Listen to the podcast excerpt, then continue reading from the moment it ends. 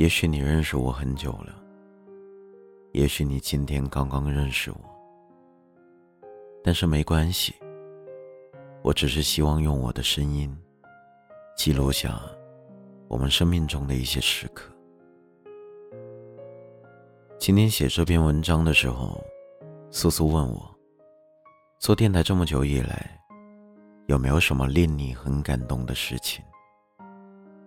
我想了想，发现。其实留在记忆中的那些事儿，从来都不是什么声势浩大、惊天动地的大事。最动人的都是一些微不足道的小事，甚至是不经意间流露出来的一句话。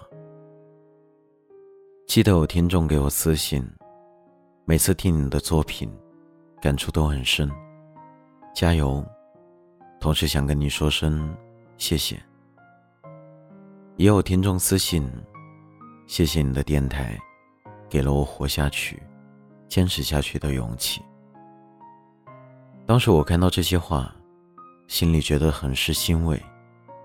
原来一个普普通通的声音，可以给那么多人带来生活的勇气，以及面对困难的决心。而我也是在那一刻，无意中成为了拉他们一把的人。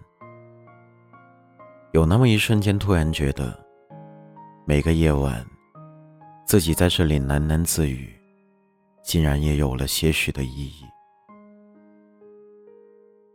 我坚持做电台主播也已经有三年的时间了。